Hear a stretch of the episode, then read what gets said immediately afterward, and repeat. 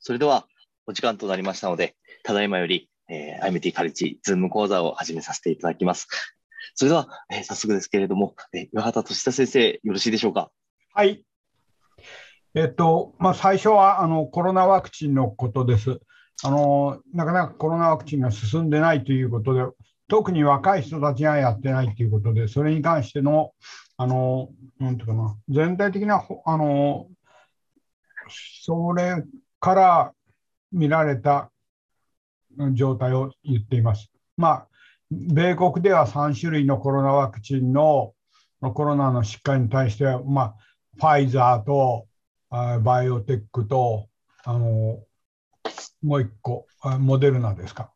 すいません、ね、聞いてしまいました。のワクチンがありますという。成人におけるワクチン接種量って接種の意向っていうのは18から39歳の人々、特に女性の間で最も低い。それは妊娠を計画している人、また妊娠中の人、授乳中の人において、COVID のワクチンの安全性という有効性がこう不安視されているからっていうことです。で、次お願いします。で、えー、まあ、あこう同じこと、ただ書いてあるだけです。COVID ワクチンはアメリカが承諾しているのは、ファイザーとモデルナとジョンソンジョンソンのもので、えー、アメリカでは16歳以上の全員が COVID ワクチンの対象となっている。えー、でだけれども、18、39歳のやつは打ちにくい、打っている率が低い。特に女性の方が男よりも低い。どうぞ、次お願いします。その原因っていうのは、主には妊娠している悪影響があるんじゃないかというソーシャルメディアっていうか、まあ、要するにブロードキャスト、喋っている影響が強すぎるから、誤った情報が、えー、出ている。それを科学的に検討しましたというんですが、次お願いします。で特に、えー、ワクチン、月経の問題を引き起こすかどうかについては多くの報道があるが、しかし、今までのところ有害、要するに有害事象はあまりなかったというような、こういう書き方しかしてありません。あの科学的に何が作用してどうなってってことじゃなくて、調べた結果、重症度になっていく人たちはそんなにいませんでしたよという、要するに症例報告のようなものですが、一過性に月経の不順があったとか、そういうことはあるけれども、大きな有害事象はなかったということです。次お願いします。で、まあ、それはまあ COVID ワクチンの、まあ、細かく言うと、なんかスパイクタンパクが着床及び胎盤形成に関与するタンパク質であって、えー、シンシチン1が類似しているために COVID ワクチンの受胎能に対するえー、潜在的な有害性があるのではないかという概念を生み出している。まあ、この辺はよくわかんないんですが、まあ、それは免疫、えー、着床失敗するのは免疫交差反応のの仮説が誤っているから、なんか免疫反応、交差反応の仮説は誤っているんだよと。すなわち、タンパク質はわずか4個しかなくて、アミノ酸からなっているもので共通しているに過ぎない。どんな配列も共通しているから、他別な特別なものじゃないんだと。さらに、まあ、COVID ワクチン感染また接種後に形成された抗体は心室に結合しない。要するに、抗体何か悪さをしないですよっていうことを言っています。次お願いします。で、まあ、ももう一つはワクチン接種後にメッセンジャー RNA が卵巣に蓄積するというようなまあ、意見があるというんです。うんまあ、他のワクチンも同じようなものだから、それはこれに該当しない、COVID に該当するものではないというのが、ここに書いてあります。で、胎児また出生の成長、えー、授乳後までも子孫の発達とか、投与の影響を受けないということは、この普通のワクチンと同じですってメッセンジャー RNA なんですけれども、別な普通のワクチンと変わりないですよっていうことです。で、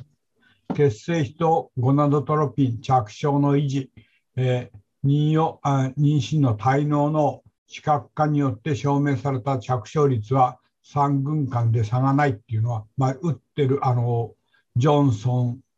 えー、モデルナもう一つあのの会社どこも変わりませんと、えー、スパイクタンパクの交際抗体の存在がワクチン接種後であれ、えー、感染後であれ肺の着床や妊娠初期の発達に影響しないことが明らかにした点が重要であると。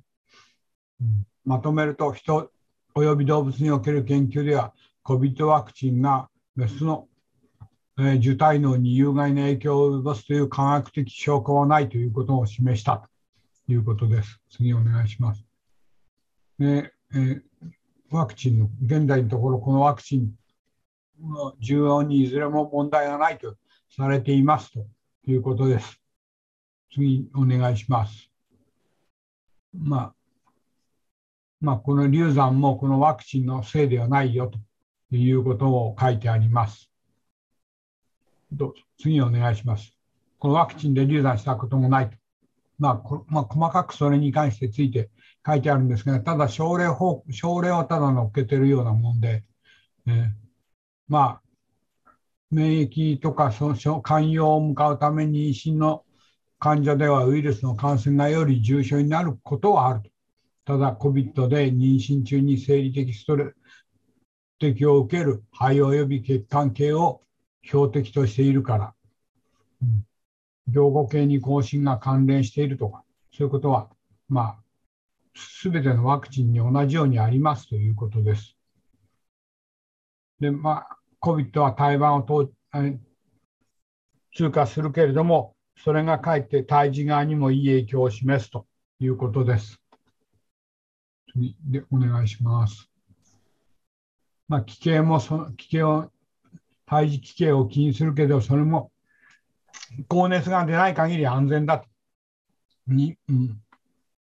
ワクチンを打っても5日後に抗体を産生して、それ16日後には自動免疫でから胎盤を通過して体に流れていくから、子供にも安全ですよということです。次お願いします。まあ、授乳期もそういう授乳期にはその IgA の分泌とかそういうものにもいい影響がしてとてもいいはずだと。いいはずだというよりいいですということです。まあ、免疫を増してくれますよ。母体人抗体が認められます。だから授乳にも全然問題ないです。次お願いします。で、結局結論的には、まあ、いろいろ調べたけれども、妊娠中には COVID ワクチンを接種することは、えー、妊娠中でも授乳中でも抗体も作るし、完全にいいものなんだというのが、この COVID に対しての結論で、です。まあ、いろいろこう、症例を集めてきた中でどうだったっていうことを主に強く書いてあるもんで、あの、ね、科学的にすごい証明されているものは少なかったと思います。これに関しては以上です。岩田先生、ありがとうございました。はい、すみません。それでは、先生、引き続き、はい、次の論文、お願いしてよろしいでしょうか？はい。あ、これは、あの、卵巣がんの話です。えー、早期上皮性卵巣がん、まあ、高リスク、使用性の大きさ、まあ、そういうものに関しての用語というので、えー、高リスクの、えー、早期上皮性卵巣がんの患者の70%以上が1つ以上の症状を呈していると。その最も多いのは腹痛と骨盤痛であるよと。ですから症状のある女性の割合の数は腫瘍の大きさが大きくなるにつれて増加していくと。で、主にこの中で言ってるのは、うん、アドバンスと初期の間での症状の数の違いというようなことでした。次お願いします。え、高リスクの、え、早期の上皮性卵巣がんにおける症状特徴及び用語に関して調べたと。で、それを研究して、ないろいろ調べましたと。症状について評価して419人のうち301人が1つ以上の症状を持っていて、残り28%の人は無症状だったが、検査で使用が認められた。40%は1つの症状のみを示し、32%は2つ以上の症状があった。少なくとも1つの症状を有する患者の中で最も一般的なのは、腹痛と骨盤痛だった。で、どんどん、えー、あ腹囲の増加または膨満感もあった。この3つですかね。腹痛と骨盤痛と膨満痛。で、全体的に10センチ以下の使用を要するものでは、患者の23%、10センチから15センチの使用を有するものでは27%、15センチ以上になると46%の複数の症状を認めましたということで、大きさと症状の違いです。にお願いします。で、アメリカではまあ年間に1、10、100、1万3000人の人が死んで、アドバンアドバンスのステージで見つかるのが多いし、再発も多いと。肝具療法にも再発した場合には抵抗すると。早期に見つければ卵巣がん減るよと。それで、卵巣がんの患者はほとんど症ほとんど症状があるあるが、多くは無症状で進行した状態で見つかる。なんかほとんど症状があるというのは、まあ、骨盤痛とかそういうことだと思います。次お願いします。で、これ、卵巣がんの期別分類です。1期、2期、3期、4期で、今、ここで見つけようとしているのは、この1期の卵巣がんが卵巣内に限局していている 1A とか 1B ですね。一足性でがん性、えー、腹水やそういうものがない。だから、両側性であるが、がん性や被膜浸潤がない。このあたりのを見つけるっていうことでした。大体この1期、2期のうち、主に1期を見つけるということです。次お願いします。で、1A、1B とか、明細胞型とか、1C 期および2期のの外科的病的診断を受けた患者を対象とした。えー、だから、本当に一足性にあるかぐらいのところ、ちょっとろうそくに起こり出したぐらいの患者さんの見つけようというものです。でこれは先ほども言ったように419人がいて、300人が症状があって、110人が無症候だと。次お願いします。で、これは、まあ、えー、要するにこの1期のところは160人ぐらい、40%、134人の人は複数の症状があった。えー、1個以上の症状があったのはこのこの患者さんです。次お願いします。で、えー、これ167人の患者さんは一つの症状のみを示したもので、1番はこう痛み、それから、えー、っとお腹の張り、出血、こういうものです。次お願いします。関連する症状です。で、これは、えー、っと、まあ、その症状において、60歳より以上の人、60歳の人で、ほぼほぼ 1A、1B で、症状がない人はこんな人、ある人はこんだけいます。症状がある人がそうし、やはりちっちゃな症状があるんだけど、そこのところを見つけてあげないと卵巣がんの初期を見つけることができないということでした。次お願いします。あこれは症状に基づいた原発性の症状に基づいたこの何ですかね。大きさ下が大きさ人が上がその割合。10センチ以下だとあの34%の人があの症状なしあ何の症状もない。で一つ症状の4割。でたくさんあってもああたくさんの症状がある人は2割ぐらいしかいないだんだん大きくなってくるに従ってこのたくさんの症状が出てくるよというこの線を気にしてもらう次お願いしますで、え症状まあ、このリスクとが下がっているが書いてあります。これに関してはすみません。十分分かっておりません。お願いします。まあ、これも同じようなことを書いてあるだけですけど、患者に症状があった。晩期になれば痛みは強い。それから、まあ、お腹も張る。こういう、要するに晩期、末期になっちゃうと、お腹の中にいっぱい広がってくるんで、胃腸科系症状も強く出てきますよというところを、これ分類しています。次お願いします。で、卵巣がんじゃない女性と比較して卵巣がんほとほとんどの卵巣がんの患者さんは腹痛、腹満、接触困難、またはすべての非特異的症状を1つ以上持っていると。で患者の70%には1つ以上の症状があって、最も多く見られるのは腹痛または骨盤痛。今回の報告では骨盤、あの骨盤痛、骨盤への圧迫、泌尿器症状など死症状が骨盤内にあることも明らかになった。それで、これらの割合を5負という人は歴史的報告を用いて進行がんとそれを比較して、膨満感と腹囲及び消化器症状は早期疾患と比較して進行がんではるかに高い。まあ、当たり前みたいな話なんですけど、悪くなればお腹張った感じする腹囲が張りを、まあ、胃腸管系症状が出るよということです。次お願いします。で、まあ、早期卵巣がんであっても、卵巣がんは必ずしも無症候で、まあ、皆さん、あの、卵巣がんはサイレント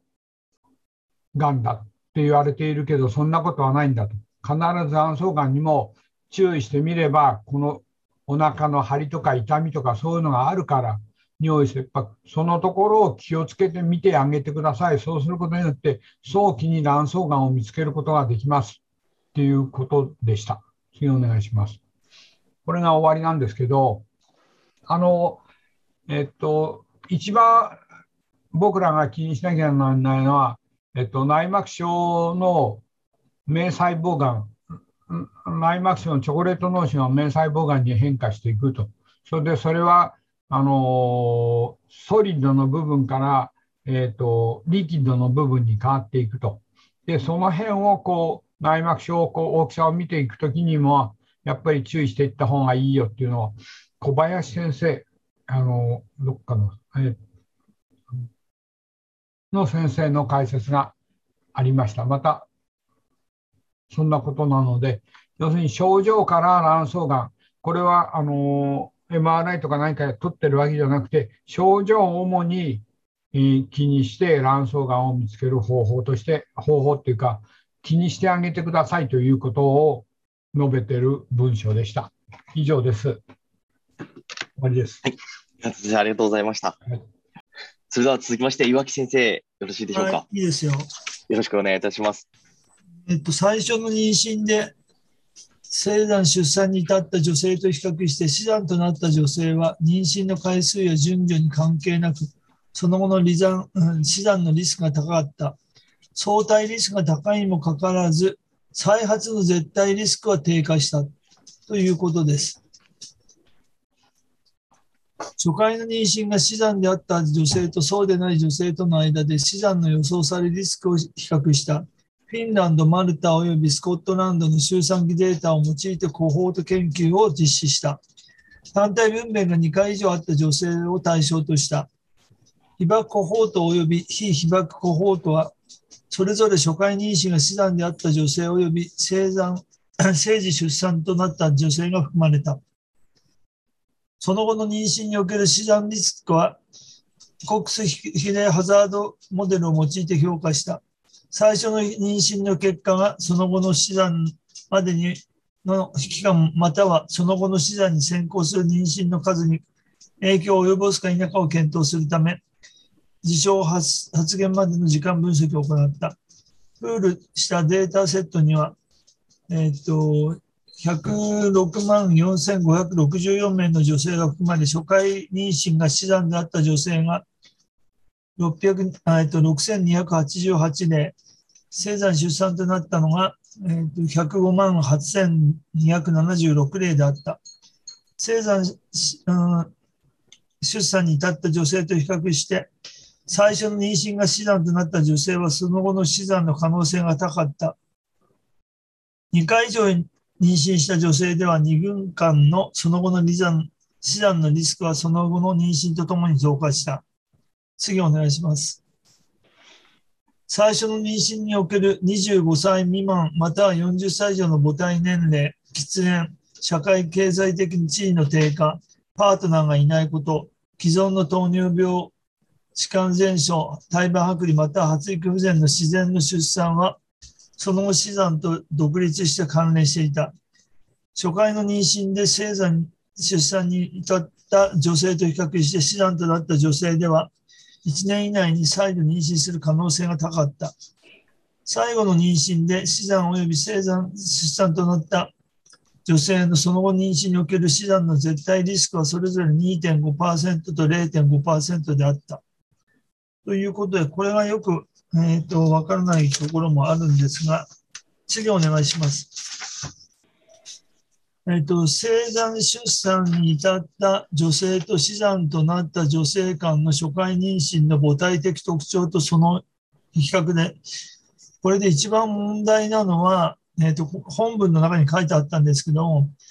BMI のところで、えっと、not noun って書いてありますよね。それが非常にリバースで多かったということで、80 4万337ということで、でえーと、そこが非常に問題だったのと、あとスモーキングも、えーと、35万4226例と、かなり高いんで、これが一つの問題になってるんではないかという話ですね。それでずっと言ってください。それで、あとは、あとは、あの、大体が、えーと、10%未満の、ミスっていうところが書いてあります。ずっと言ってください。次、その2がありますから。その2も、大体、あ、それで、ちょっと止めてください。FGR っていうのは、あの、胎児の発育不全のところですね。それが。それでずっと言ってください。で、そういうことで22週以降の、えっ、ー、と、出産における死産ということで、そういうふうになってます。次お願いします。で、当該妊娠の転機にはその後妊娠で死産となるまでの時間のカイヤーカプランマイヤープロットですから、かあのカプランマイヤーなんで、えっ、と、脱落していくのが多いんで、そこは問題なんですけども、そういうふうな形になってます。で、次お願いします。あそあと当確の妊娠の転機によるその後妊娠で死産となるまでの妊娠回数のカプランマイヤーですから、これも、えっ、ー、と、どんどん落ちていくんで、それが正しいかどうかっていうのは分かんないけども、それが下がってるということですね。次お願いします。で、次があの問題なんですけども、えっと、フィンランド、マルタ、スコットランドの女性の死産あの死産の調整ハザード比なんですけども、ここで、えっと問題なのは、えっとまず、一番最初のスティールバスが、ファーストプレグナンシーアウトカムでスティールバスのところが、えっと、2.25で1.86から2.72で優位差があって、えっと、スコットランドを基準としたんで、フィンランド、マルタは少し高いと、そのカントリーで出てますから。それで、えっと、マリタールステータスで、アザーっていうところがちょっと高いっていうのが出てます。それと、スモーキング、スモーキングがどうかということで、スモーキングしてるというのは、えっと、1.12で高いです。で、えっと、経済的なのも引っかかるし、えっと、あと、あの、DM とか、プレイクランプラシアとか、プラセンタル、ああのこれ、胎盤のとか、みんなそういうのが引っかかってます。で、ゲシュナイルエイジは、えっと、特に36週から22週では引っかかってます。ずっと下に行ってください。それあると思うんですけど。えっと、そこですね。そこのところがなってるんですけども、これで何を言いたかったかというと、相対リスクでは、えっと、プラセンタの、あの、胎盤のアプラプションとか、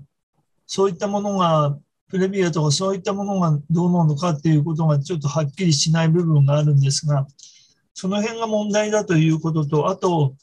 この東京都で問題だったのが、スモーキングの数の、あの、鮮明さと、あと BMI の、要するにミスしてるのがどうなのかということで、そこではっきりとは言えないけども、この自然、あの、相対リスクでは、えっと、高くなるけども、えっと、絶対比では、あ絶対リあのリスクでは低くなるという形になっているということが言えると思います。っていう話ですが、それがこれが全てではないということで終わってます。以上です。岩先生、ありがとうございました。はいそれでは、続きまして、岩畑先生、岩畑秀久先生、よろしいでしょうか？はい。よろしくお願いいたします。すすみません。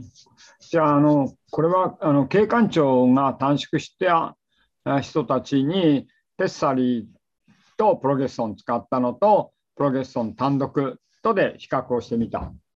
ということです。じゃあ、次お願いします。こちらからでよろしいですか？まあ、結局、えー妊娠第3半期か半期の経管庁短縮を伴った女性における早産の予防に対する質プロゲステロンに加えて経管ペッサリの有効性を検証したと。えっと、17の、えー周産期センターに、えー施設において、多施設オープンラベル無作為化、えー対処試験を実施した。えー単体試験で、えー単々または、えー相対妊娠で18週から22週6に、えー測定した経管値が30ミリ以下の無症候の女性を経管ペッサリーとチスプロゲスロン栄養群と,、えーとチスペスプロゲスロンの単独200ミリグラムの無作為に割り付けた。無作為以下から妊娠36週までは分娩まで治療を行った。一時アウトカムは複合的新生児死亡率及び利病率、二次アウトカムは37週以前及び34週以前の文面として、インテンションとトゥリート解析を行った。えー2015年から2019年、8168人の女性がスクリーニングを受け、そのうち475人がペッサリー群に、461人がプロゲスロン単独群に無作為に割り付けられ、えー周産期の複合的転機はプロゲステロ単独の女性の20.9%と比較し、ペッサリー群の女性では19.2%であった。で、妊娠、えー37週以前の分娩率はプロゲステロン単独群の女性は31.4%、ペッサリー群では29.1%、34週以前の分娩率はプロゲステロン単独では13.9、ペッサリー群の女性では9.9%であった。ペッサリー群の女性は、あでこれで、あとは、まあ、ペッサリー入れてることによって、あの不可的なことが起こってくるっていうので、膣分泌はどうかとか、疼痛はどうか、膣出血はどうかっていうことで、えーこうこういうことが出てました。で、次お願いします。で結局は、まあ、一応最初の表ですが、もう、まあ、8168人がスクリーニングで選ば選ばれて、5ミリから30ミリの人が1146人いて、そして、えー、と適格者が1146人、え辞退したのが180人、ランドマイズに、えー割り当てられたのが1146人で、じゃあその下お願いできますか。そして、まあ、ペッサリーを475にして、プロキサンが461で、エンドポイントで、えーっと、これが、えー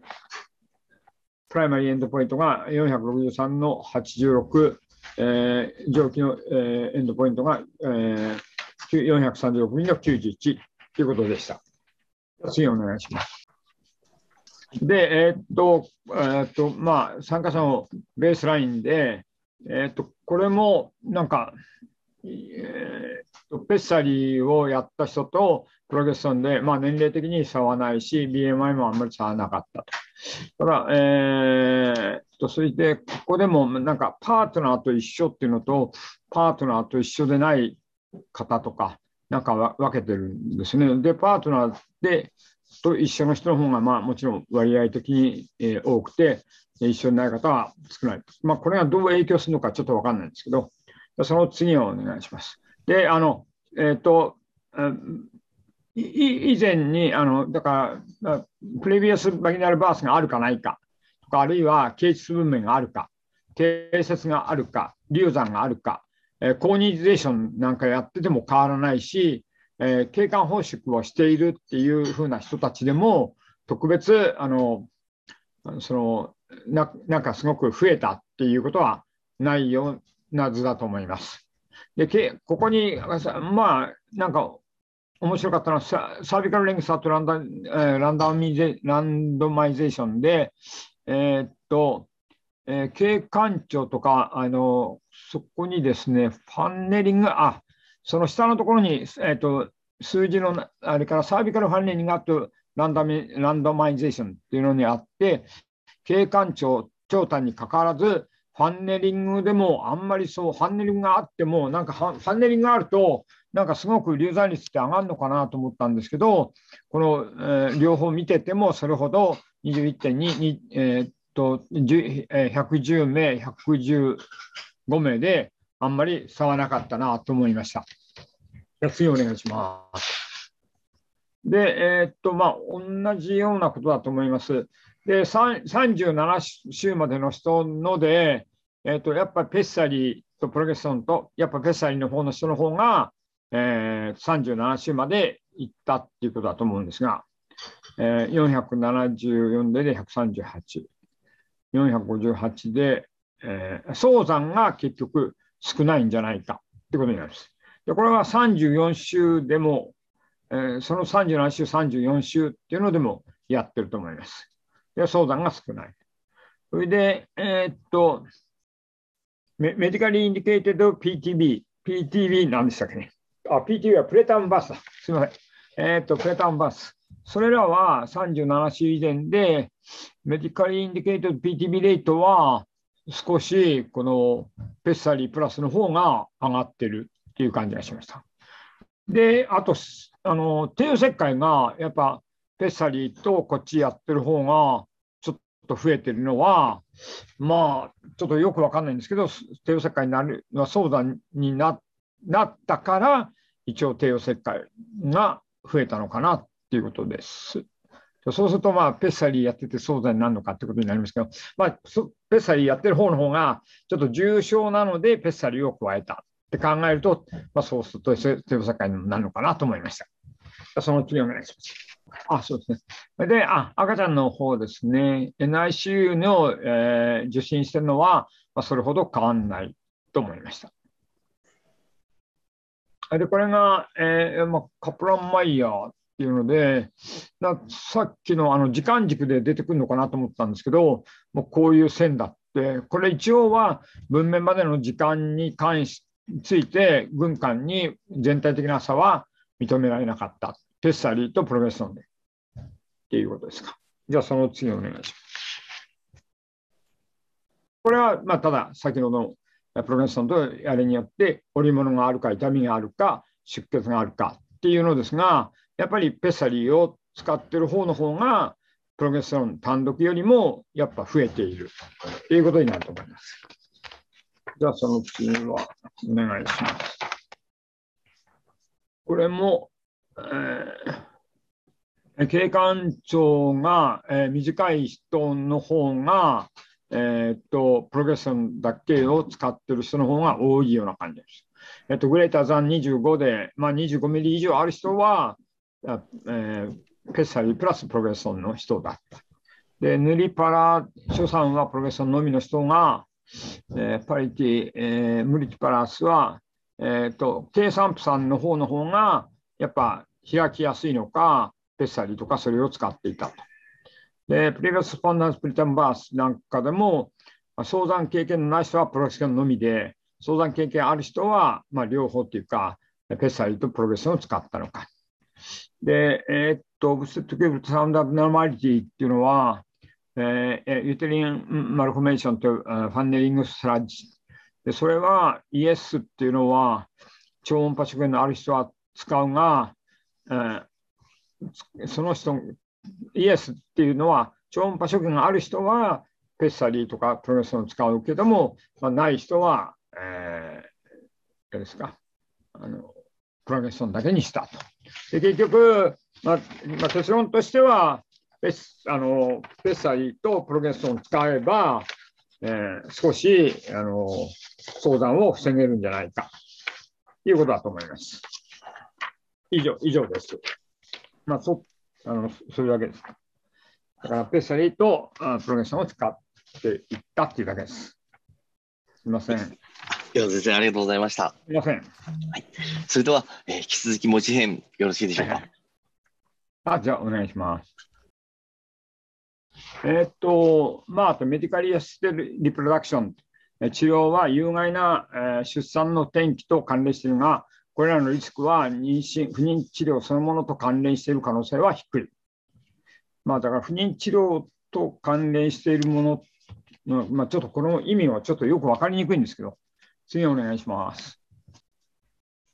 えっと、まあ、治療を受けた、妊娠と受けなかった妊娠との間で、有害な出産転機のリスクを比較したと。で、えー、9年から17年にかけてユタ州で生まれたすべての新生児の出産結果を調査するために使用された。えー、まあ、46万9919例の文明のうち52.8%がサンプルに含まれ、新生児の5.2%が、えー、メディカリーアステドリプラクションによって受胎した。アウトカム指標は、出生時、体重、妊娠周数低出生体重時、早産及び SGA などであった。連続アウトカムっていうのは出生時体重周数について線形モデルを推定し、えー、日っていうんですか、日アウトカム、ローバースウェイスト早産 SGA について線形確率モデルを用いた。最初に、まあ、及び自然受胎後に生まれた新生児の出産結果を親の背景と新生児の特徴を、えー、調整する前後でサンプル全体で比較した。これは家族間分析。第2に、まあ、を用いて妊娠した新生児の出生時の転機が自然妊娠した同胞の出生時の転機と異なるか否かを調査するために家族固定効果モデルを用いた。これが家族内比較。えー、家族間比較というのはその家族が違ってるんですかね。で家族の中で、兄弟の中で比較したっていうのと2つあるんですか、ちょっとこれも何を言何のためにこうしてるのかよくわからないです。魔を介して受胎した新生児は、えー、自然受胎の新生児よりも体重が少なく早く生まれ、ローバースウェイト早産及び SGA である可能性が高かった。だ結論はここで、あのメディカリアステルリプロダクションを使うと、やっぱり新生児の体重が少なく早く生まれてっていうことが、えー、可能性が高いということだと思います。すみません。次お願いします。まあ、これもより品種的な治療はより不良なあ出産の転機と関連した、例えば、ローバスウェイトおよび相談の割合は、自然受胎した新生児それぞれ6.1%および7.9、アートにより受胎した新生児はそれぞれ25.5および29.8であったと。さまざまな新生児および親の特徴を調整した後、まあ、を介して受胎し、新生児と自然受胎の新生児との間の出産結果の差は軽減されたが、統計的に優位えー、なままであった。例えば、アートによって妊娠した出生のローバースウェイトのリスクが3.2%高くなって、相談のリスクが4.8%高かった。同胞間では、マーにより妊娠した新生児と、えー、自然妊娠の新生児との間で、有意、えー、有害転機の頻度の差は少ない小さく、すべてのタイプの治療について、えー、統計的に有意は、えー、有意差はなかったということだと思います。では次お願いします。でこれも同じで、あのフローダイアンでダイアグラムで、えユタ市で生まれた新生児を全部調べていった。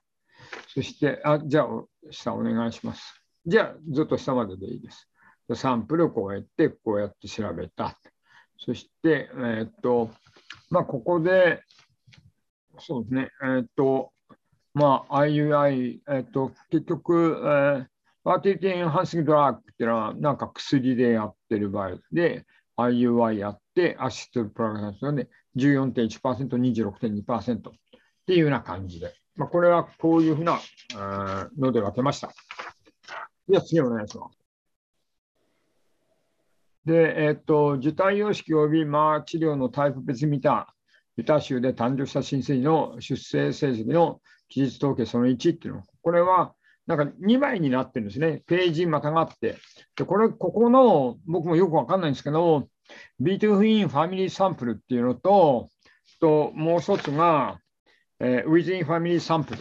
だから家族間と家族内とで分けてると思います。で、これもバースウェイトが出生体重ですと、えーとえー、自然だと NC だと、まあ、をあの1として、リファレンスにして、M、まあの方が、えー、とこれ体重が落ちる。それで、えーと、FED っていうのは、えーと、ドラッグですね。それで AI は IUI、それとアート。そうすると、やっぱりアートの方が一応体重がこう下がってきてる。で、ゲストランシャルエイジも、まあ、普通より比べるとアートやってる方が少ない。それで、ローバースウェイトなんかは一応増えてきて、プレタムバースも増えて、SGM も増えてっていうふうなことになってると。これが、えー、Between Family Sample です。その次をお願いします。じゃあ、これは、あの、Within Family、えー、サンプルで、まあ、これもあのさっきのものと同じようだと思うんですけど、同じ、あの一つはあの出生体重はやっぱアートの方が下がるし、あのまああの、えー、メディカルアシステッドリブラクションやってるって、メディカルアシステッドリブラクションっていうのは、まあっていうのがこの3つ、えー、っと薬を持ったり、AI とかアートを全部含んでるような文章にもなってるんですけど、これ全部あの足していくと5498になります。その内訳が、えー、バイタイプオブマーですか。妊娠期間も一応下がってきて、ローバース、プレタンバース、SGA は上がっていくと。じゃあ次お願いします。これは、えー、っと、受胎様式及び、まあ、治療タイプ別に見た2009年に2009年から2017年に他州で出産した女性と、えー、新生児の特徴。これも Between Family Type、えー、ファミリーサンプルです。ここも、えー、っとムルティバースがまあの方が多い。え、ファーストオーダーバースっていうのは、ファーストオーダーバースっていうのは、え、第一子でいいんですかね。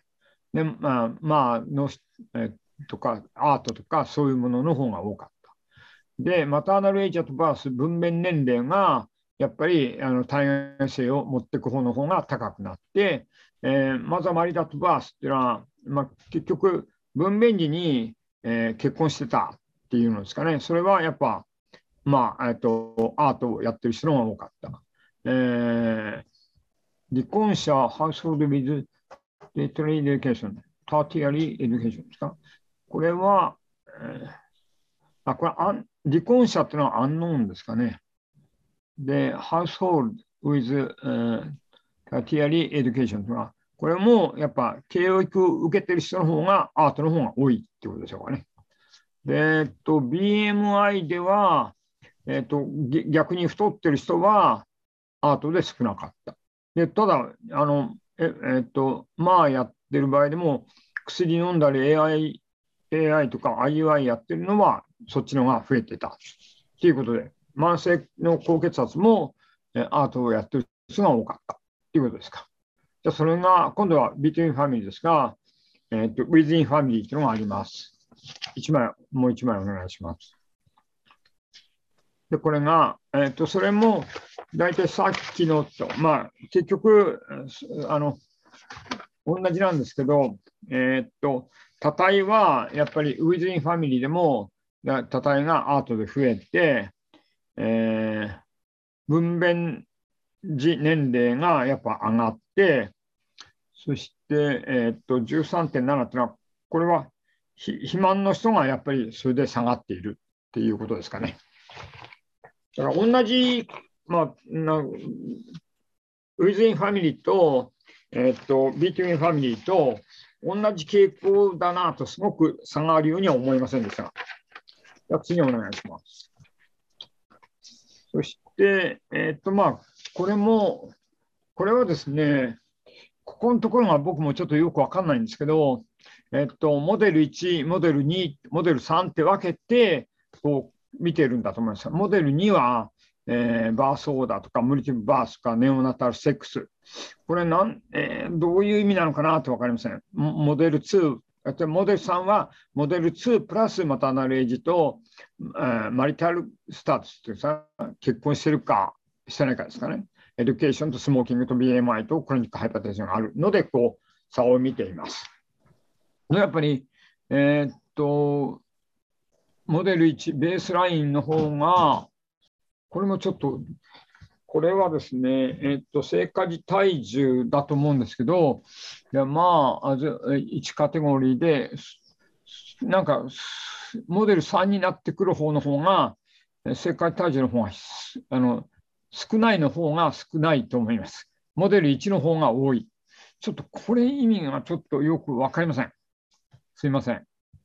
じゃあ、それで、その2もあるんですけど、これも B2 ファミリーで、その次あります。じゃあ、もう1枚お願いします。あ、もう1枚、すみません。まあ、あと、今度それが。これも同じので、これの、あの、今のさっきのテーブル3の、これがテーブル3で、えー、Between Family と Within Family とで足したもんだと思います。これはちょっと表を見てても何を言っているのかがちょっとよくわかんなくて、モデル1の方が体重減少が少ない、あの多いんだなと。こっちの方の方が少ないんだなと。モデル3の方が少ないんだということだけかなと。ちょこの意味がちょっとわかんないんですけど。すみません。じゃあその次です。で、ここのところはちょっと、テーブル3はちょっとよく分かりませんでした。で、これはですね、えーと、家族間ファミリー、家族家族内モデルから得られた治療のタイプ別に見たマーによって受胎した新生児の平均出生体重及び妊えー、妊娠日数における差。で、これは、まあ、さっきの、まあ、 between family と within family でも、一応体重にしても、在胎期間にしても、やっぱ ART をやってる人の方が、えー、少なかったと。っていうことで、モデル3の方が、まあ、 ART をやってるよりも、 ART やってるよりは、あの体重にしても、在胎期間にしても、えー、体重が少なくもなく、在胎期間が短まあ、 ART ほど短くなるってことはないっていうことですね。その次お願いします。で、これも、えっと、まあ、これも同じで、 low birth weight の方が、 ART のやってる人の方が多いし、えっと、 between family と within family であんまりすごく差があるわけではないんですけど、だから、家族、家庭間っていうか、家庭、えっと、家庭間では多少差が出るんだけど、家族内では、ご兄弟ではあんまり差が出てこないっていうことですかね。で、えっと、これもプレタームも、一応アートなんかをやってる方の方が、えー、やっぱ、えー、プレターンも多いし、ローバースウェイトも多いし、だけど、家族間の方で多い中では、まあ、多いアートをやってもそうな、えー、何をやってもあのあ、アートをやってても、家族間、家族間ではあんまり差がなかったっていうことだと思いました。すみません。以上、それだけです。はい。ありがとうございました。はいそれでは続きまして、根岸先生、よろしいでしょうか？はい。よろしくお願いします。お願いいたします。えっと、私、あの、コロナ、コロナの 2, 2, 2編と、あと一つは、あの、生殖医療の体外受精の方の1編です。まず最初が、あのワクチン接種済み妊婦と非接種済み妊婦におけるコロナ感染後の母体転機っていう論文えっと、CDC からの最近のデータによると、えー、SARS-CoV-2 感染に対する、え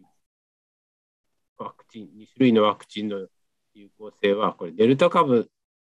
の急増に伴い低下している。ちょっと古いあの話なんですけど、あの、急増に伴い低下しているが、SARS-CoV-2 感染の重度の後遺症に対するワクチンの予防効果は維持されていることが示唆されている。妊娠は、えー、COVID-19 感染症の独立した危険因子である。しかし、ブレイクスルー感染した妊娠か妊娠患者が重症化のリスクが高いままであるかどうかは現在のところ不明である。あのデルタの時期のあの検討になります。でワクチン接種した人と接種してない妊婦の重症あるいは重篤な、えーと、COVID-19 感染症の発生率を評価するということで、去年の6月から8月で行ってます。で合計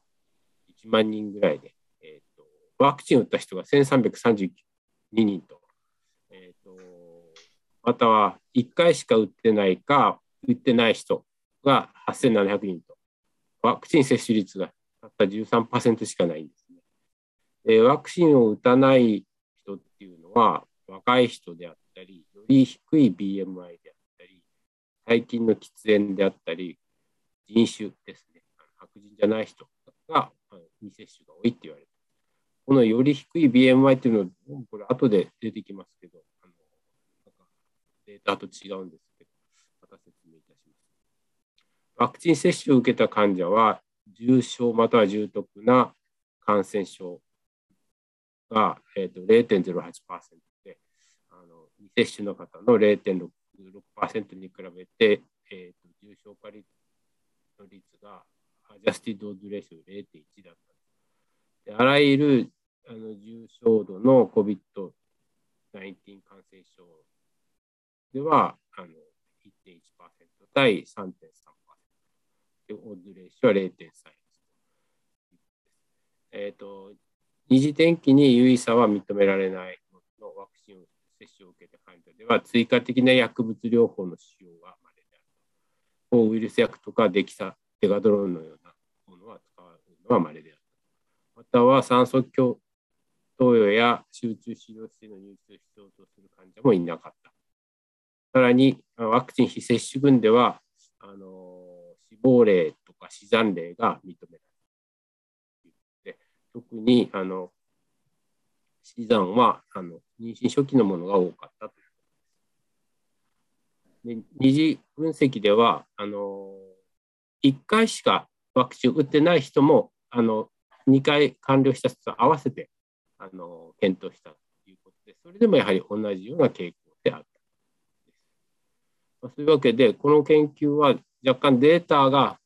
少ないということとワクチン接種率が13.2%で低いっていうちょっと欠点があるんですけれども、あのワクチン接種の需要性を改善するための全国的な取り組みが続く中、産婦人科医は重症化、または重篤な疾患を予防するために、まあ、弱者、つまりリスクの高い妊婦ですね、の集団にあのワクチンが見込まれる領域を教育していく必要があるということです。でこれが表です。あのワクチン打った人と打たなかった人のあの背景を見たものですけど、えー、年齢が打たない人が若くて、あとはあの黒人が、いや、ノンヒスパニックの黒人が多いと、あと、これ見ると BMI が打たない人の方が高いんですけど、あのより低い BMI の方がリスクがワクチン打たない人が多いって最初あのまとめの方には出てたんで、このデータがちょっとどうなのか。このデータを信用する限りではそういう表現にはならないなと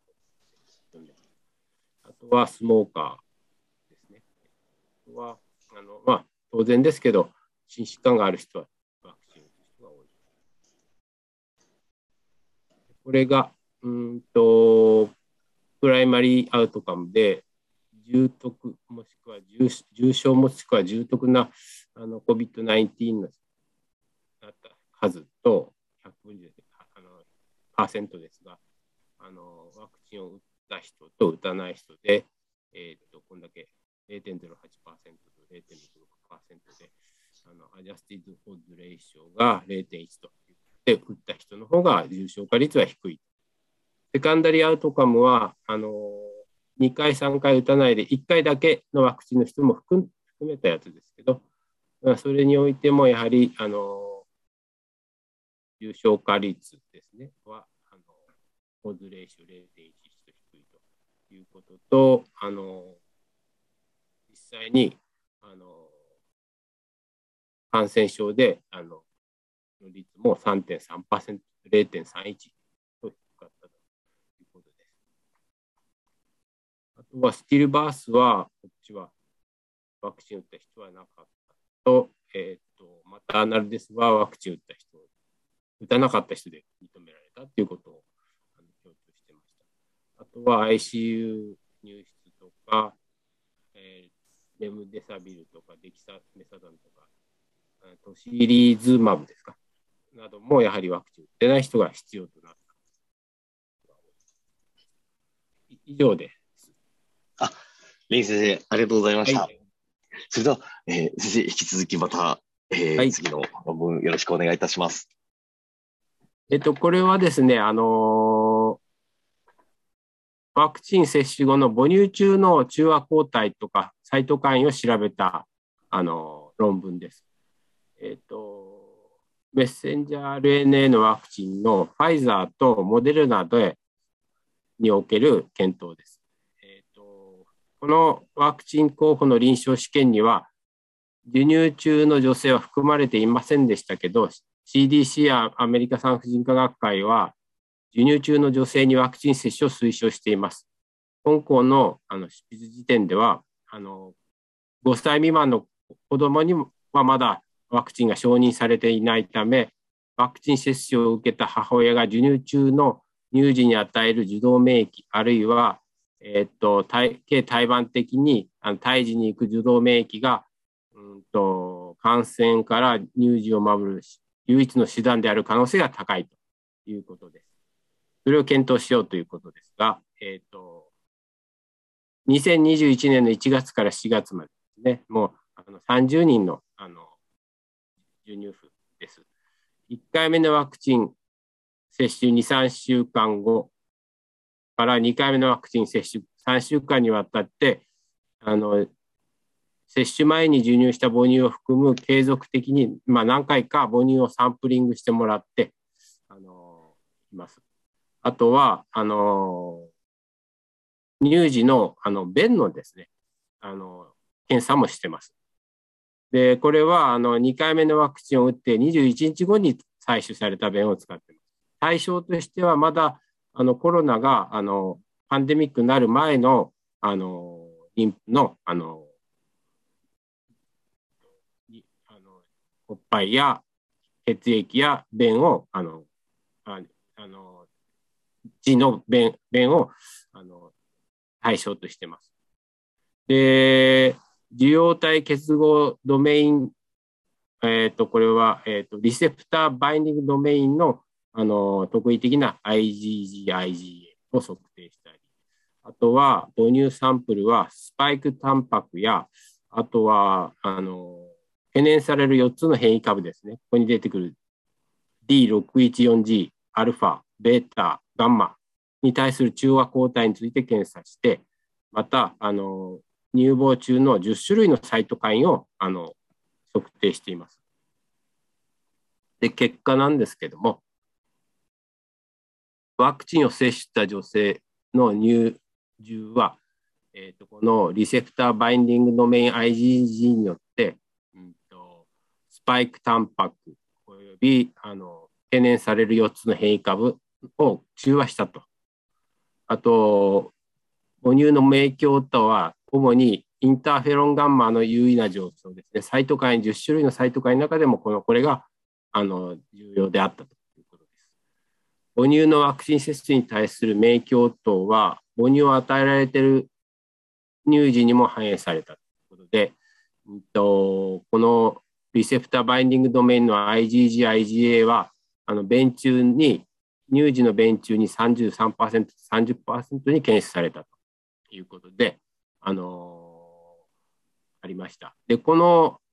あの、便中のこの抗体のレベルは、お母さんのワクチン打った時の副作用ですね、副反応と相関したということです。で、あのー、こ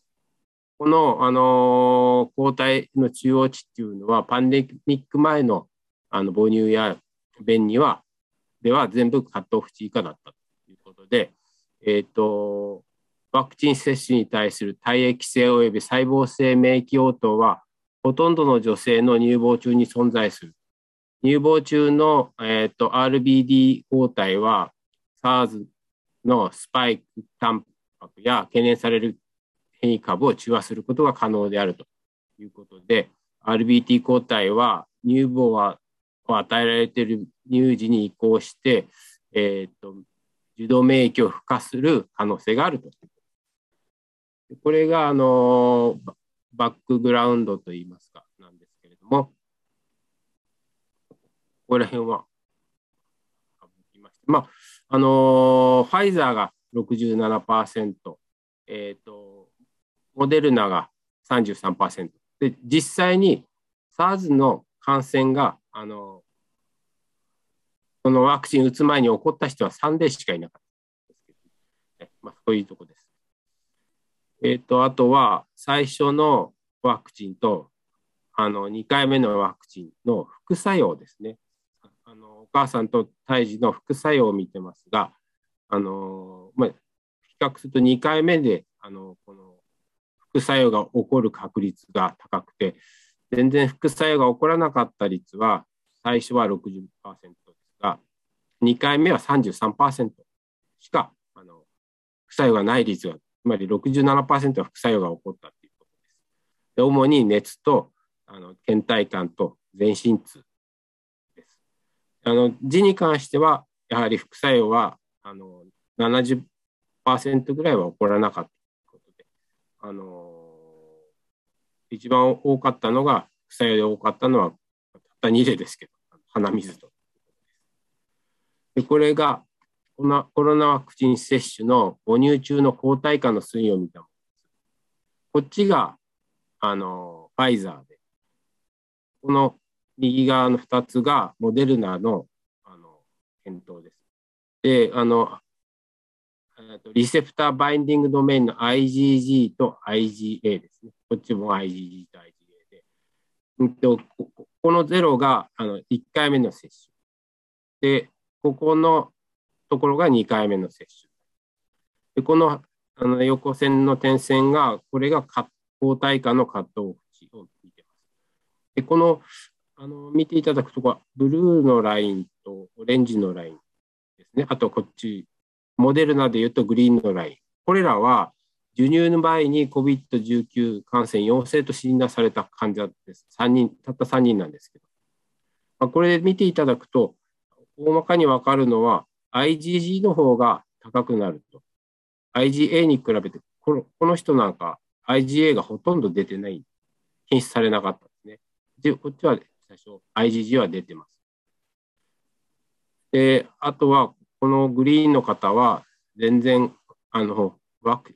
ワクチン打つ前、感染、コロナに感染したにもかかわらず、抗体価が出てないんですね。ワクチン打っても全然、ほとんど、あの、カットオフ値以下。おしなべてみますと、うんとまあ、やっぱりワクチンあの打つとあの多くの方であの抗体価は上がるんですけど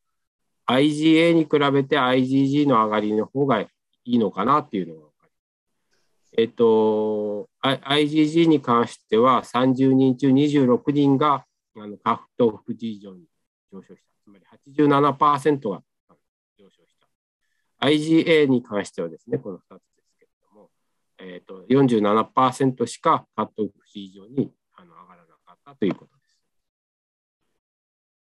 これが、えーと、ワクチン接種前と、えー、2回接種して3週間後のあの母乳中のあのリセプターバインディング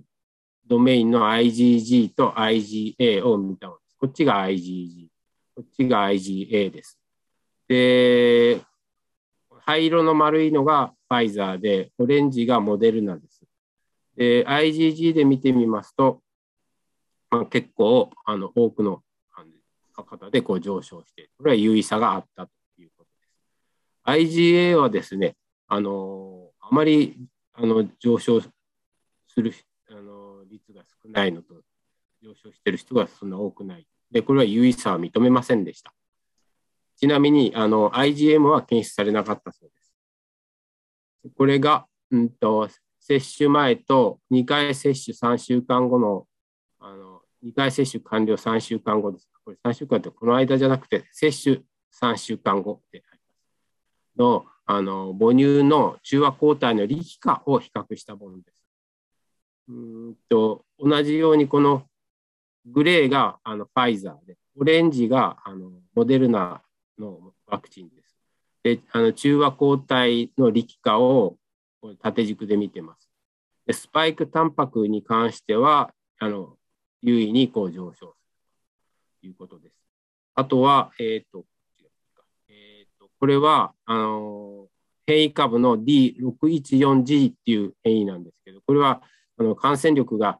あの強いらしいんですね。これもやっぱり上昇する。優位に上昇する。この変異、ガンマっていうのも、これは前の感染で獲得した免疫をすり抜けるっていうあのバリアント、変異らしいんですけど、これも上昇する。このアルファっていうのもやはり伝染力が、伝播力があの強いですね。これも上昇する。これもすり抜けるやつですけど、まあ、優位に上昇しているということでした。これが抗体化力化のあの検討です。次に、あの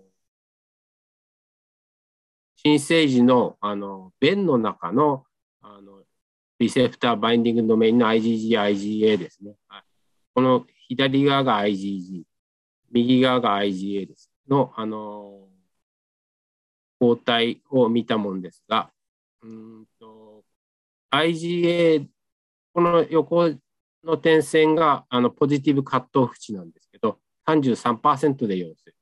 IgA に関しては30%で陽性ということです。で、この、あのこれをお母さんが副作用があったかどうかで分けてみますと、副作用があった方が、やはり、あの、抗体価が高かった。IgA に関しても、やはり、あの副作用があった方が抗体価が高かったということでした。これは、あの、母乳中のサイトカインですね。あの、サイトカイン10種類、これ調べてます。で、その中で黒い字で出てるのは検出されたものです。で、灰色のこういう字は検出できなかったサイトカインです。その中でもインターフェロンガンマーがですね、あのよく出たということで、えー、っと、最初のワクチン打つ前と打った後と、2回目のワクチン打った後のインターフェロンガンマーの母乳中の濃度を見たものですが、こう優位にあの上がっていくと。いうのが分かります。あとはこれはお母さんに副作用があったかなかったかで、あの、力化を見、あインターフェロンガンマの濃度を見たものですが、やはりこう、あのワクチン打つに従って高くなっていくということが示されています。以上です。はい、ね先生、ありがとうございました。それではまたあの質問は後ほどですので、引き続きお願いいたします。はい。えっと、これは、あのー、effect of G10 有体ピル compared with placebo on live birth among women in a fresh embryo transfer cycle って言って、えっと、OBGYN でこんなのが論文になるんだと思ってびっくりして、あの、読んでみたんですけど、新鮮肺移植サイクルにおいて女性の生児出産に対するプラセーボと比較した G 線有体の効果。あの G 線有体っていうのはあのインターネットで調べてみたらこんなあの漢方のお薬です。G, G と腎と育体がんで G 線育体がん G, G 腎育体がんって読むのかな G 線有体ピルということらしいです。アジアでは Zishen Yutai は IVF で使用される代表的な TCM、えー、 Traditional Chinese Medicineと、製剤の一つである。で、2018年に、あの、D 線優体は中国の国家必須医薬品リストに含まれたそうです。これは15種類の、あの、生薬というか、伝統薬草が含まれているということで、まあ、あのあります。まあ、あの、ホックス、あの10のアピレギュレーションですね。これはあのあの子宮の内膜のあの成熟をかあのに関するあのオクソジーンな一種なんですけども、えーと、これを行き過ぎを回復させると。あの新生肺なもの。まあ、新生肺っていうところが一つのミソ。高容量の G 線優体はトランスフォーミングレースファクターベータのレベルをアップレギュレートさせて卵子の質を改善する可能性が代謝研究によりあの代謝産物はリンゴ脂質アラニンアスパラギン酸グルタミン酸タウリン並びにヒポタウリンにより、えー、および脂質代謝の調整に関与していると考えられ子宮内膜の受容性や卵子の質の改善につながると考えられる。臨床的には IVFET を受けている患者において以前の報告では応体期にこれを使用することで妊娠転機を改善する可能性が示されている。しかし、IVF や育児を行う不妊患者を対象とした RCT では有効性はまだと安全性は示されていないということで、今回はあのこれをあの新鮮肺移植サイクル後の女性であのプラセーブと比較して有効性を調べようというえーと、これ、多施設共同支援研究でダブルブラインドのランタマイズドコントロールスタディということで、主要あの評価項目はあの政治出生率で、まあ、副項目はここに示されているようなもので、まあ、胎児の合併症についても検討しています。えあの約2265例の女性で、験期間中に、まあ、これ前週期からあの飲むんですけれども、1日3回飲んでると。それで、えーと、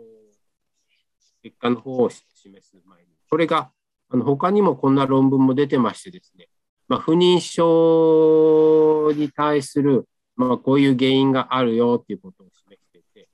あのそれに対してあの G 線有体ピルはこういう効果を持って、この、あの、使われるということで、まあ、あらゆる不妊関係の、この、ああの、原因となるタームが、に対して有効だみたいなふうに書き方をしてます。あと、アニマルモデルではほとんど副作用はなかった。というわけで、まあ、さっきも出てきたんですけど、あの、フォクサ10を抑えることによって、あの、COH における内膜の進みすぎを改善するということと、TGF-β がアップレギュレートして卵子の機能を更新させるという、その他、まあ、こういう内膜に対する調整作用もあって、着床率が向上するだろうと言われています。ここで、これ、ちょっと説明は省きますが、あの、前周期より内服開始、妊娠判定日まで内で、新鮮肺移植は3日目移植で行っています。これはバックグラウンドなんですけど、あ、これ ITTA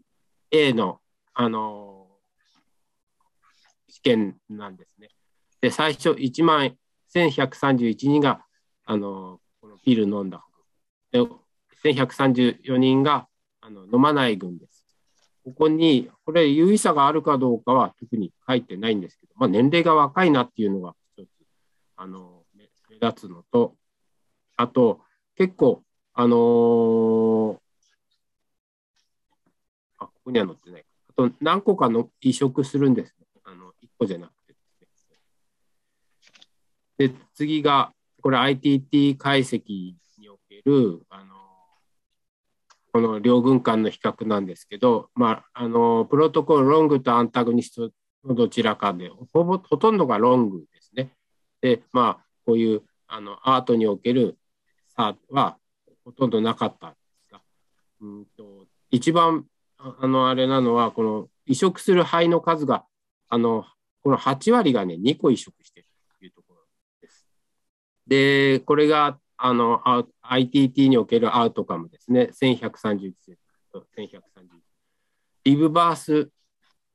あのプライマリーアウトカム、リブバースレイトがあのピル使ったら27%で、こっち23%で、えー、っと、えな何レーションだったっけな？レーショ、レイトレーションが1.16ということで、一応優位差がある。ただ、シングルでは優位差は認めず、トゥインが多くて8.6%と、6.2%で1.3。あと着、セカンダリアンアウトカムでは着床率が37%で33%優位差があって、えー、っと、あの生化学的妊娠とかあの臨床的妊娠もこっちが高かったということです。あとは、えーと、プレグナンシーロスに関しては優位差はなかったということです。あとは胎児の、あのシングルでもトゥインでも体重差はなかったというで、これは、あのパワープロトコルアナリストなので、あの ITT で、あの途中で脱落したようなやつをぬぬぬ抜かしたもんですから、脱落したり変更したやつをですね、625例と594例です。で、あの、リブバースレートは、あの、ほとんど優位差なくて、トゥインでも若干、あの、ピル飲んだ方が高いんですけど、これも優位差は認めなかった。あの、着床率であの優位差が認めたということで、他は優位差なしということです。でこれは ITT の方ですが、えっ、ー、と、お母さんと胎児と新生児のあの副作用についても、あの OHSS や、えーと、エクトピー、あとは妊娠中のあの合併症ですね、GDM やあの高血圧、その他、プレタームデリバリーやスティルバースなども有意差はなく、あのアノマリーにも有意差があの0.3と1.2%なんですが、有意差を出した。以上です。先生、ありがとうございました。それでは、え続きまして、林先生、よろしいでしょうか？あえーと、まず最初ですね、えーとえー、3D プリンティングの技術を使って、まあ、あの診断するという、まあ、そういう、それを産婦人科領域で、えーまあ、数少ないんですけど、それを報告したという、うん、そういう論文ですね。これはあの症例報告です。で、ちょっとあのもうかなり読み読み上げに近くなっちゃうんですけど、できるだけ、えっ、と、えー、分かりやすくいきたいんですが、幸い時間残していただいているんで、読んでいきます。症例1と2と2例あるんですけども、32歳の計算部が、いわゆる19週5日で、え、ー、と、胎児解剖学的調査のために、えー、母体胎児療サービスに紹介されたと。えー、ことです。強歴や出産で、妊娠出産が問題はなくて、第一三半期の超音波の検査が異常であった。妊娠20週のレベル2。これあの、えーと、米国からの報告なんですけども、あのこのレベル2っていうのは、要するに妊娠の18週から22週の間の超音波のスクリーニング、主にあのフィータルアノマリーのスクリーニングということらしいです。でレベル1っていうのは、この妊娠の最初の頃の超音波で、えー、まあ、あの卵巣とか、えー、はいあの排排数とか、それからあ、えー、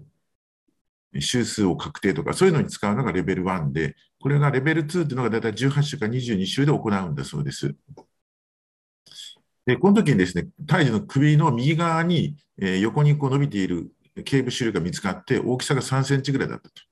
で脳胞状性で分葉状の輪郭をする充実性の肺エコイクな部分もあったと。でカラードップラーではシルナに血流がとりあえずないということが分かって、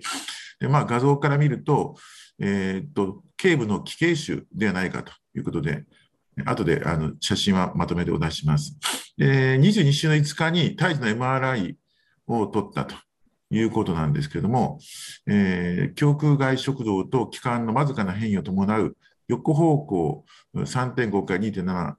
で、えー、頭尾方向が3.2センチの、やはり、まあ、あまり変わってないですね。この辺りの時は。で、えっと、脳胞性の頸部支流が正中線の前方をしました。でけえ胎児の首は少し進展していて、でも円形はなんかあるようだったと。で、えーと、陽水選手はあ、えーと、辞退されたんだけれども、NIPT をに同意されて、えー、結果は、えー、これらの染色体上のリストリスミはリスクが低かったということで、でまあ、今後、その、えーと、胎児水腫とかあ種類の大きさをモニタリングするために、2週間ごとの超音波を検査するということになったということだそうです。で、えー、少し大きくなってきて、でえーとまあ、種類の1と大きさの増加を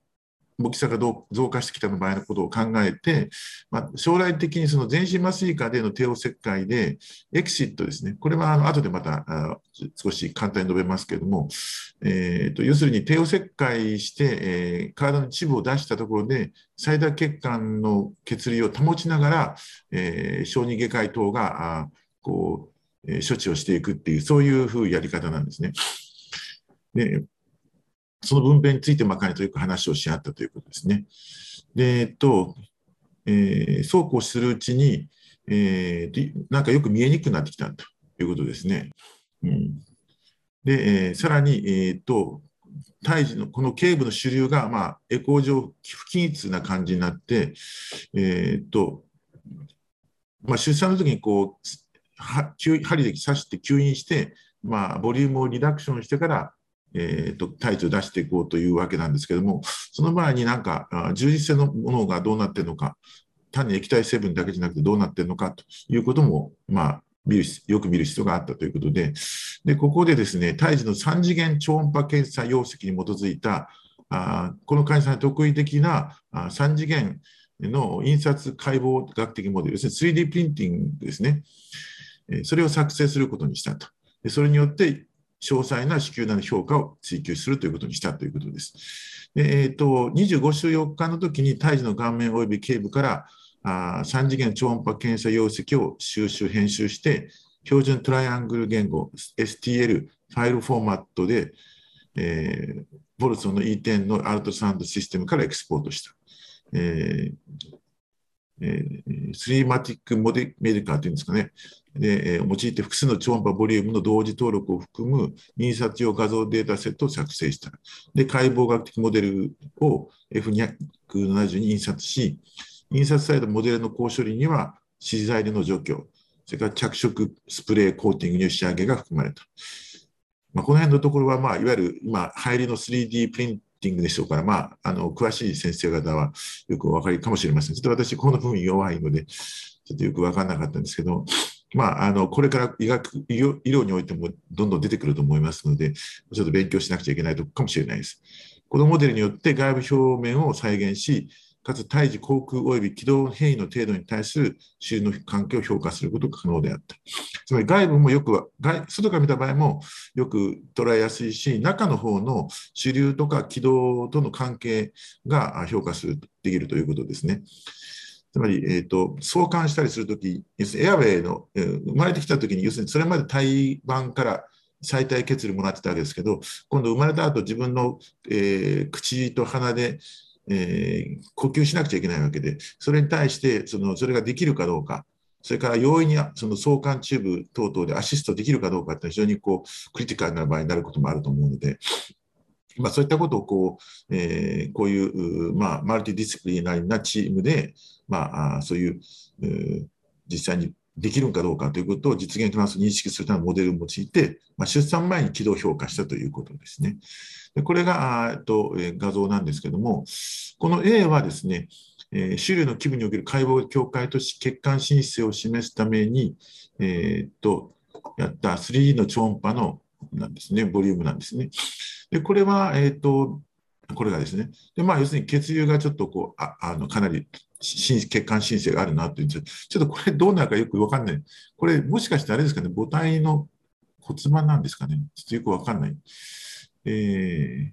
背骨なんですかね。ちょっとこのここがまあ血があるというところで、ここがあの液体処理のとこなんでしょうか。これなんか全然説明がなくてよくわからないんですが、これ35週と3日であるということですね。で、これ超音波画像で、まあこうまあ、こういうところが抜けてる、水が抜けてるところがあって、あとで何百 cc が抜いてるわけですから、まあ、そういう水が、水っぽいところと、なんかこういう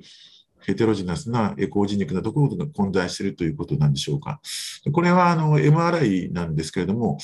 これは33週3日で撮った MRI で、なんだけれども、まあ、赤ちゃんが動く、アーティファクトのために、ま、よく分かりにくかったということを言っていますね。まあ、これが赤ちゃんの頭ですかね。ここが首の主流なんでしょうかね。これ目ん玉でしょうか？うん、これ首なんですかね？なんか、この辺がヘテロジナスなとこなんでしソリッドのとこなんでしょうか？で、これはですね、えっ、ー、と、えっ、ー、と、こちらが4つですね。これが3次元の表現、3次元の超音波の画像で、え、まあ、なんかこう首こうあるなっていう感じ、これ手ですかね？なんか首のとこ、右側の方にこう出てるなっていう感じで。でこれが、えっ、ー、と、えハイレゾリューションバーチャルモデルというものだそうです。で、まあ、より進化してよく見える感じがするんですけど、これが主流ですかね。この辺よくわかんないですけども。でこれが、えっ、と、えー、いわゆる、最後のファイナル、えー、3D プリンテッドモデルということで、これですかね。えー、最後にこれは生まれてきた後の、まあ、これが赤ちゃんの顔なんで、鼻なんでしょうか。でこれ、えー、NG チューブが入ってるのかなと。ここは胸壁なんですかね。これが、えーと、主流でしょうか。まあ、そんな感じなんですけども。で、まあ、えー、大きな気形腫で悪性であったということらしいんですが、えーと、どうなったかということなんですけれども、えーと、29週3日では、えーとえー、頸部がちょっと過伸展してきて、えー、羊水、えー、肩もあるという感じなんですね。で、種類がどんどん大きくなってきて、8センチ系、長径が33週3日で先出てきた MRI ですね。で、奇形腫じゃないか。うんとで、総病変容積の3分の1を占める主な脳胞の症法である胎児頸部の相対的過伸点と顎の挙上、それによって、まあ、そのこう、うん、変異されてるなと、今度内側の方の評価が大事なんで、要するにエアウェイの確保がどうかということで、えー、これは胎児の気管の前方及びすぐ左側に進展して、えー、左方に向かって移動するようであった。で、えー、35週3日では約9センチ径になってしまっているんですね。で、分娩の決定がなされた帝王切開です、もちろんですね。で、3G 3D 次元ということなんですね。印刷モデルを作成にしていくということにしたわけですね。えー、っと、まあ、妊娠の第2、三半期モデルはエキシット処置に進む決定を用意するのに、容易にするのに十分であったということで、まあ、ステロイドを投与して、37日に下部を切開で、えーまあ、この方にとって最初の帝王切開が合併症を伴わずに施行された、無事終わったということですね。で、術中にですね、子宮下部切開、子宮切開する前に超音波ガイド下に、この農法をえー、戦士吸引して、270子の液体を抜いたということになっているわけですね。大体これ、直径10センチだから、10センチというと、大体直径10センチだというと、大体 500cc ですから、まあ、半分ぐらいが液体だったという、を抜けたということでしょうかね。で、えっ、と、それで、えっ、と、その後に吸引したして、した後に、えーと、体子宮切開して、体児を部分的に分娩した。つまり頭、例えば頭と肩だけ出したような感じなんでしょうか。で、そのそのだけその状況では、胎盤のがまだサポートしている状態で、えー、そこで軌道を確保することをやっていくと。ということですね。で、胎盤がちゃんと完了されているかどうかの評価は、ドップラー法で確認すると。じゃあ、剥離してないということでしょうかね。子宮の収縮によるなんか胎盤血流が損なわれてないということをなお見てるんでしょうか。で、胎児が無事気道が確保できるまでは、うん、胎児の心臓超音波モデリングも継続した。で、気管内相関は、えーと、無事行われたということで、えー、耳鼻咽喉科の専門家が台湾指示下で行った。新生児は外傷を伴わずに分娩され、えー、NICU へということで、で、えっ、ー、と、汁の切除も4日目に行った。で、えっ、ー、と、えー、悪性度3の未熟期形腫であったということですね。これはあのウィキペウィキペディアから取ってきたんですけども、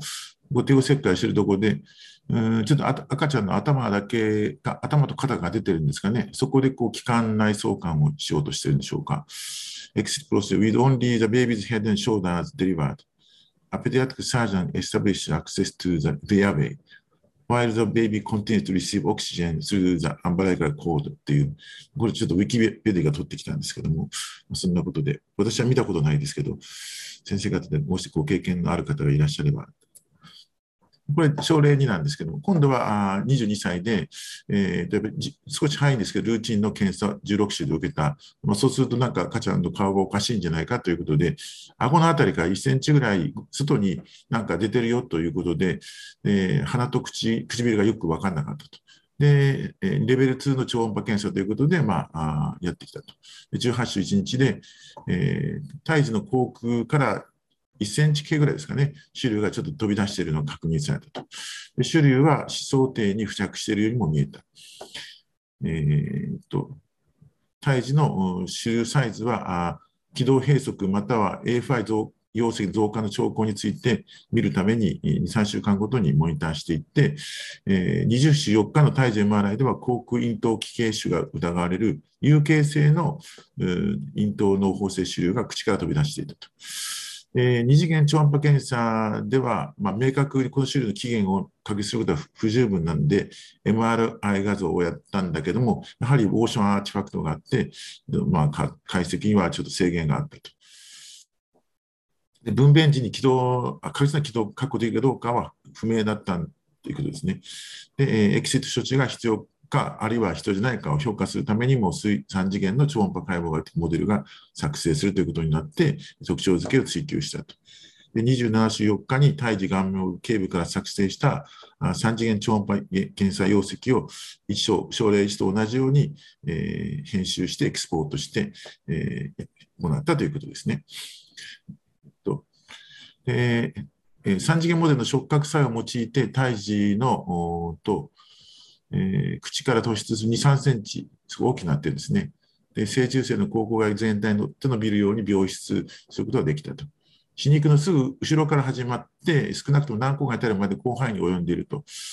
しかし、えーと、この 3D, 3D の、えー、プリンターのモデルにおいては、明らかな軌道の閉塞がしたしないんで、これエキシット処置しなくてもいいんじゃないかということを指示した。しかし、まあ、分娩時には、依然として軌道確保、エアウェイ困難確保困難かもしれないということだったんで、まあ、一応手を切開したということですね。これは結局、あれなんですかね、あのエキシットしなかったですね、普通の手を切開したということでしょうかね。で、えー、っとまあ、その後、大きさと、周囲の大きさとか F5 のレベルはまあ安定していて、えー、っと行水過多の発生もなかったと。で、33種6日で、えー、しかし、プロム、プレターンプロムを起こしたんで、帝王切開を行ったということです。でしかしあの、自発的提供がなかったで、緊急時の乏しかったということで、これはうんともうすぐに送還する必要がそのためにあったと。でもそれはあと主流があったから送還したんではなくて、す、えー、で、に基地の多発性神経学的1000点以上があるんじゃないかということで、まあ、それに属するものではないではないかということで、ということです。つまり、やはり3次元モデル同等の出生税関税によって、まあ、あのエアウェイのブロックはされてないということが、まあ、そういうこと分かってたので、それを証券を指示したということですね。で、えっ、ー、と、政治経営主であったということになっています。で、これは、えっ、ー、と、えー、3次元超音波ですかね。こうちょっと口、ここ出てるんですかね。これは、えっ、ー、と、ハイレゾーションイメージということで、えー、これですか？これ、これは、なんか顎でなくって、これが出てるんですかね、なんか口から。で、これもなんか顎、これは、えー、これが、えー、プリンテーモデルですね。3D プリンターのモデルで、でです。そして、えっ、と、これは実際生まれてきた子供で、これ舌出してるんじゃなくて、なんか主流がこう出てるんでしょうかね。えー、ということですね2。2から3センチのオトファリンジアルマスが口から出ているということです。で、えこれさっきと同じなんでしょうけども、で、これ、あのここであの割ることができるんですかね。割ってみたら、うんとそうするとモデルシリーズ、suggest no obvious airway obstruction, difficult しかし、difficult airway was still anticipated ということになっていますね。まあ、そういうふうな、えーディスカッションでどういうことが述べられているかというと、まあ、今回のように新生児の軌道確保が危ぶまれる時の異常の存在の場合には、えー、交換移動、高解像度の超音波検査とか 3D とか、あウルトラファーストフィーター MRI とか、あ胎児超音波心臓検査が診断モダリティとしてまあ挙げられている、今では。で、えーまあ、今回のようなあの胎児の頸部の大きな腫瘍については、まあ、非常に正確であって、かつ早期に診断していくして準備するということで、まあ、エクシット必要かどうか、あるいはエクシットした場合の予後とかで、えー、アウトカムをまあ改善できるんじゃないか、えー、ということですね。患者さんへの、まあ、個別の対応とか、あいうこともできるだろうと。手術の時に慌てないということですね。で、えー、そもそもこの 3D の印刷っていうのは、まあえー、いわゆる、えー、医学的医学の医療においては、まあ、例えば手術の時に手術時間短縮できる、あらかじめそのイメージを、うん、得とくことができるということですね。それから手術のアウトカムが向上するとか、それからレントゲンをかけたりしながらやるような手術もありますので、えー、そういった場合の X 線被曝をしなく軽減などの利点、ですね、そういったことが報告されてきているんだということです。でもまだ産婦人科領域での 3D 印刷技術の報告は限られてますよということで、でまたあの著者たちはこの最後の結構強調してるんですね。まあ、例えばあの解剖の教育ですね、例えば心臓の例えばファロー視聴症だとか、複雑な心臓の先天性心疾患の構造とか、こういったものを医学教育に使えるし、まあ、手術に、えー、行く場合でも、個別にその患者さんの心臓だとか、いろんな臓器のその立体的なイメージをもう手に取るように、まさに手に取るにあの見ることができるので、まあ、その手術あの、えー、治療の実践に向けてのシミュレーションとしても役に立つんじゃないかということです。以上です。はい、先生、ありがとうございました。それでは、えー、引き続きよろしいでしょうか。はい、はいえっ、ー、と、今度はですね、ちょっとあまり面白くないんですが、これ、あの、かもしれないですが、えっ、ー、と、要するに、えー、子宮、先天的な子宮奇形を、で、それと、あの、周産期の合併症ということででね、まあ、あの、昔、前からあるんでしょうけど、まあ、何を今更というところもあるんですが、まあ、一応彼らの売りは2013年の、えー、 European Society Human ESHRE ですね。 ESHRE と、それから European Society for Gynecological Endoscopy classification が、まあえーと、一緒になって、そして、えー、新しくその、えー、アメリカの ASRM 分類から、えー、の欠点を補うような形で、えーえ発表したんで、それに沿った形でやってみたということですね。それの、えーと、 systemic review と meta-analysis ということで、まあ、あまり新しい結論は出ないです。これはあの以前ちょっと使ったことがあるスライドなんですけども、えー、要するに2013年に新たに分類されていて、このうんと、えー、大きく5つのカテゴリー、クラスに分かれていて、これはクラスの U0 というのは正常ですね。で、U1 っていうのは、えー、 dysmorphic、まあ、T シェイプとか、まあまあ、今回これは関係ないですね。で、U2 っていうのが、いわゆる septate uterus で partial と complete。それから、えっ、と、えー、これがクラスの U3 っていうのが、パーシャルとコンプリートとバイコーポレアルゼプテート、ここがちょっとあの今までなかったところですね。つまり、えーと、これはいわゆる双角子宮なんですけども、ここがちょっとなかなかミソなんでしょうけども、であとこれはクラスヘミウテルスですね、まあ、単角子宮ですね、大きく。あのでクラス5はこれはプラスティックなんで、まあ、今回主にこのクラス2とあ U2 とプラス U3 と U4 に関してあのやっています。であの以前の ASRM のカテゴリー分離から見ると、救助支給のカテゴリーがなくなってるんですね。アルケートテスどこにないというですね。それから中核支給と総核支給の先ほどお話しました中間的な総核中核支給というカテゴリーを設けたということですね。これが特徴ですね。えこの分離の問題点としては、ま、3D の超音波とか MRI が最終的診断に必要なために、ま、そういったことがなかなかできない施設や、ま、地方、国では、え普及がま障害になるだろうということですね。それから、軽度の突出しているものが中核視と診断されてしまう過剰診断がとか過剰治療の問題があるということになっていますね。であのこの時の、これ使った時のスライドが、あのゼプテイト・ウテレスの、えーと、いわゆるあの手術すべきかどうかっていうランダマイズコントロールドスタディ、えー、っていうので使ったんですが、要するにこの過剰治療の問題っていうのは、こあのあの、えーと、ランダマイズスタディで中核子宮に関しては、えー、ゼプテートを切除してもしなくっても、あの、予後が変わらないと、妊娠予後が変わらないと、出産期予後が変わらないっていうのが、あの、論文の骨子だったと思ったんですけども、したがって、この過剰治療っていうのは、まあ、あの RCT を、まあ、重く見れば、もう中核子宮に関しては、特別なことがない限り手術をするメリットはないと。で手術をする場合には、す、えー、で、にそのランダムコントロールスタディで、えー、手術の意義が否定されているということが、えーと、2010 2021年の段階で出てるんですよということを患者さんにインフォームした上で、まあ、手術をするのはまあいいのかもしれないですけども、まあ、そういったことなんで、これはちょっともうないのかもしれません。えー、っと、えー、まあ、先天的なあ形態上に対する酸化的合併症のリスク、それを各、えー、指標クラス分類でのリスクに分けて、えー、行ったと、評価したということです。で2021年前の論文検索をして、えー、したということです。それから、えーとまあ、レビュアーが2人いてということですね。でやはりあの質があまり高くないものが多いみたいで、比較研究だけじゃなくて、非比較研究もまあ採用したということになっています。47件の研究を行って対象にして、えーと、比較研究の質は、この、うん、 Newcastle-Ottawa Quality Assessment Scale で評価したと。で、オッズ比各産科的転帰のプールされた割合、え、ある信頼区間をランダム交換モデルを用いて、えー、算出したということです。で、まあ、あの、えっ、ー、と、要するに、形態をとも以上伴わない子宮と比較して、つまり U0 ですね。それと比較して、早産のリスクとが経過無力症、前期破水、体異常、それから胎児発育遅延、ね、で胎盤剥離、全治胎盤、胎盤依存、それから帝王切開のリスク、これらがまあ増加がしたよということですね。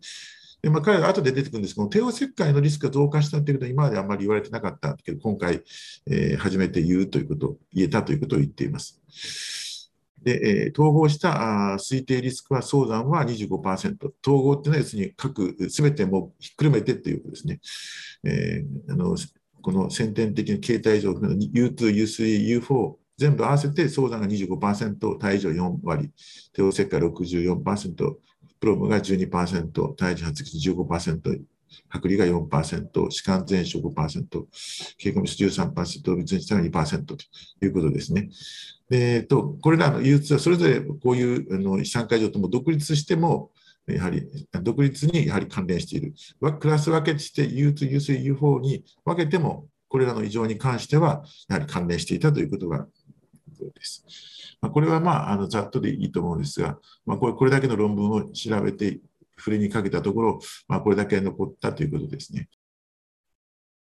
で、えーとこれは、えー、全部ひっくるめてるんだと思いますけども、えー、全、えーと、1000点以上をユーテナアノマリと一生して、で、このオブセットアウトカムと見たところ、これはオッズ比ですけれども、でここだけ、えー、体重がマイナスになっているという、これ、あの1000点以上危険を伴わない子宮と比べて小さいということでで、どれもみんな上がってるんですね。で、プレイクランプシだけ、えーと、1をまたいじゃってるんですけども、あとはみんな優位さがあるということでしょうか。でこの、えー、これ I2%、これはあのあの、えー、研究官の結果のばらつき、研究官、えー、あの調査して集めていた研究官の結果のばらつきがあるかどうかっていう一斉の検定らしいです。えーまあ、50%である場合などは異質性が高いということで、まあ、ちょっと異質性が高いものも結構あるのかなというふうに思いました。これはまあ、ここからあのフォレストプロットが続くんですけども、これは要するに、えー、と全部合わせて、えー、コンジェンタルウテリンアノマリーとの対ノーマルウテリンということにして、でそうすると、これは、えっ、ー、と、ごめんなさい、えっ、ー、と、なんだっけな。あ、プリタームバースですね。早産ですね。でこれはもう、あの要するに統合すると、こういう感じで、えーと、3.89倍オッズ比ということですね。やはり早産多いということで、えこれは、えー、と今度はこちらは、え、フィーターマルプレゼンテーションですね。体以上、骨盤位とか多いとか、そういうのですか？えそれがやっぱり圧倒的に多いですね。11倍です。で、これは、えっ、と、帝王切開率ですね。でこれは、えーと、今回4.52倍ということで、これは今までのいろんなあの、えー、同じようなメタ解析とか、言動では出てなかったというふうに言っています。まあ、いろいろ理由はあるんでしょうけど、うん、もう早産とか、マルプレゼンテーションとか、うん、いろんなものが複合的になって、結果的にこうなっている。あるいは、うんといわゆるなんか地球のアノマリのために、えー、子宮収縮がうまく働かないために、そのために帝王切開になることもあるんじゃないかということが論文中に述べられていました。これちょっとあの、2つの、あ2箇所あの分かれてるのをこう無理やりくっつけたんで、ちょっと分かりに細かくて申し訳ないんですが、これはですね、要するに今度、クラス別に分けてるんですね。 septate uterus クラス U2 と bicorporeal uterus クラス U3 と、えー、ヘミユーテレスクラス U4 と、うん、今度は、まあ、それぞれ分けたときにどうかっていうことでやってるんですね。まあ、そうすると、例えば septate uterus に関しては、うんと PROM はうんと一応またいでない、またいでちゃってるけど、他のはあみんな優位に高くなってるよっていうことですね。このプラセンタルアブラプションって、この上位体部早期剥離、うん、結構高いですね。私は昔、なんか、あの、学会で発表したときに、これ、こういうの出せって言われて、その時あの優位さが出なかったんですけど、まあ、こう見るとやっぱり高いんだなと思いますね。それで、これは、えーと、総角子宮においては、えー、全部、あれかな、一応またじゃなくて越してるんですね。これ全部高いということですね。うんとということですね。それから、えーと、ヘミウテルスで見ると、この辺は1位またいでないですね。プラプセンタルアブラプションとか、フィーターグロスリストリクションはまたいでない。それ以外のものはみんな、えー、オッズ比で高くなっているということですね。まあ、若干のちょっと違いはあるのかなと思いますけども。えー、これもちょっと無理やり 2, 2段にしちゃってるんですけども、えーとこれの続きがこっち来ると思ってちょっと分かりにくくて申し訳ない。これさらにですね、えっ、ー、と、細分化しているんですけど、U2 を U2A とか U2B とか U3 をこれは U3 まとめて、U3A、U3B と、こうちょっとさらに細分化して、まあ、これは、要するに、 pooled estimate proportion ということで、まあ、実際にどのくらい発生するのよということをですね、まあ、言うてるアノマリで言うと、ただこれぐらいの頻度でで、これらの異常が出てきますよということを言ってるんじゃないかと思います。それを各、細かく分けて、どうなってるのかというふうに見てるものですね。まあ、特に特徴的なものはそんなにないんですけども。で、えーこれ最後のスライドになるんですけども、えーとまあ、新たな分類で従ってあの調べ直したところ、まあ、関連がやはりあると。でしかも、えーと、U2、U3、U4、いずれも独立して、それでこういう異常と関連があるんだと。